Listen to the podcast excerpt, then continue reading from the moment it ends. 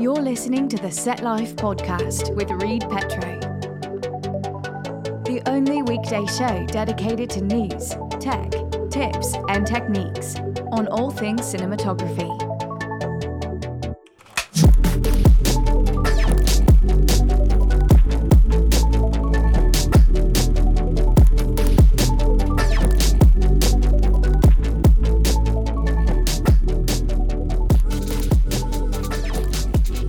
What up, people of the internet? How's it going? Uh, so, today, questions to ask yourself while framing your shot. So, kind of a continuation from the last episode, um, selecting the perfect frame size. I was I was sort of a dick and uh, decided to split them up. I don't know why. I just did. Um, and uh, so now, now we're here. Um, first question you want to ask yourself while framing up a shot is: Do you want the subject to appear larger than their environment? Do you want the subject to appear larger than their environment, vice versa, or do you want the subject to appear smaller than their environment? And their environment to kind of be bigger, right? So on a on a shorter lens, you your subject, your foreground is going to appear larger than your environment. Um, the environment is being pushed away. Um, you're seeing more of the environment, but it's smaller because it's further away. And that subject in the foreground is going to be a larger than that. If you want an environment or a shot where the environment is kind of e- e- eloping, uh, enveloping the the subject uh, in the foreground, then you want a longer lens because that compression is going to bring that background closer to the foreground and it's going to be like all that stuff is is the same size and uh, they're kind of just in the environment um, next question is how much of the background do you want to see? Is this a place that is, you know, the environment is a key part of the story, or do you is this a is this uh, an interview where you're in a hotel room and you don't want anybody to to know that it's a hotel room and you don't want anybody to be looking at the background and the nuances? Well, then, you know, if you don't want to see the background, use a longer lens um, and and you know lower the field of view so you're not seeing as much. Um, another another good uh, good thing about using longer lenses too is that you have a shallower depth of field. You've got more bokeh in the background, so you're gonna it can go out of focus way faster. Uh, so if you're in a shit environment, boom, there you go. Um, but on the on the other side, if you want to see the environment and it's a key part of the scene or the story or this character, then use a wider lens, you know? Um, how isolated, uh, third question, how isolated do you want the subject to be? How isolated do you want the subject to be?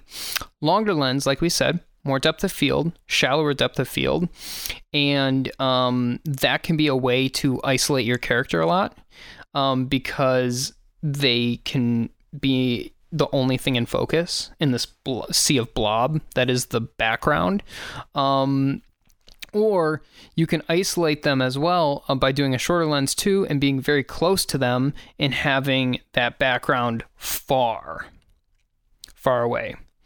Or you can have them very isolated by, uh, you know, say it's an over the shoulder and you've got a wide angle lens um, over somebody's shoulder then that subject is going to appear further away from the camera and the lens than that than that longer shot. So it can it can almost feel like they're pushed further back and more in isolation. Like uh, think American Beauty, first scene in the office scene in American Beauty, they use the wide angle lens to really isolate him in the environment and um, push him away from his boss.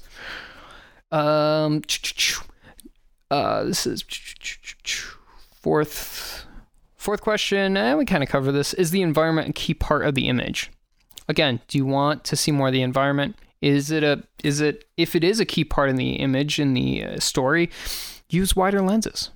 You know, have more of that environment in the frame. Um, all right, fifth, Do I want the environment to be distorted for aesthetic or story reasons?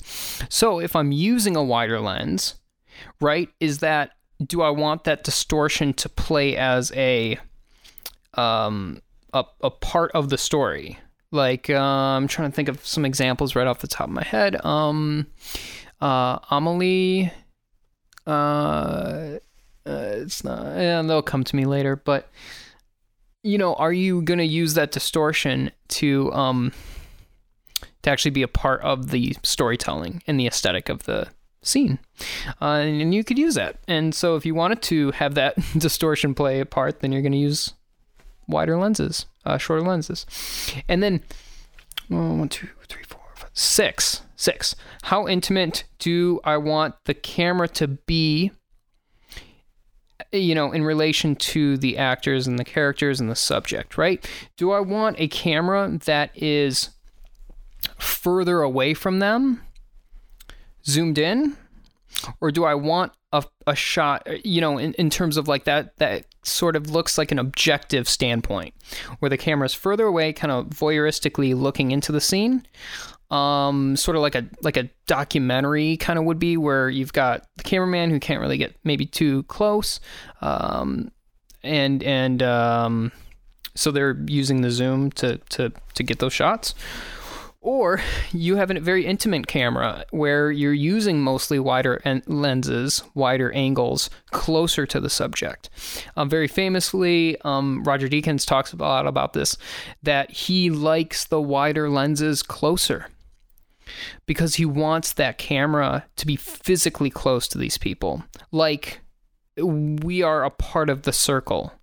Um, you know and so by having the camera close on a wider lens then the audience you know it feels like the audience is closer to the subject and um, is is able to like feel that physicality and uh, that you know it can but you're serving two different purposes right? So like it's it's not one way is bad one way is one way is correct one way is not correct. It's what it's all these tools that can help you tell the story even better than um and and give it thought into purpose and why you're using a wider lens closer or a tighter lens further away or um, a super wide angle lens um, far away, you know, or you're using a super long lens, a 300 millimeter lens, um, you know, for a given scene. And, you know, all these effects um, can be used to manipulate the audience's reaction um, to the story and the actors and the subjects, but also get inside their brain,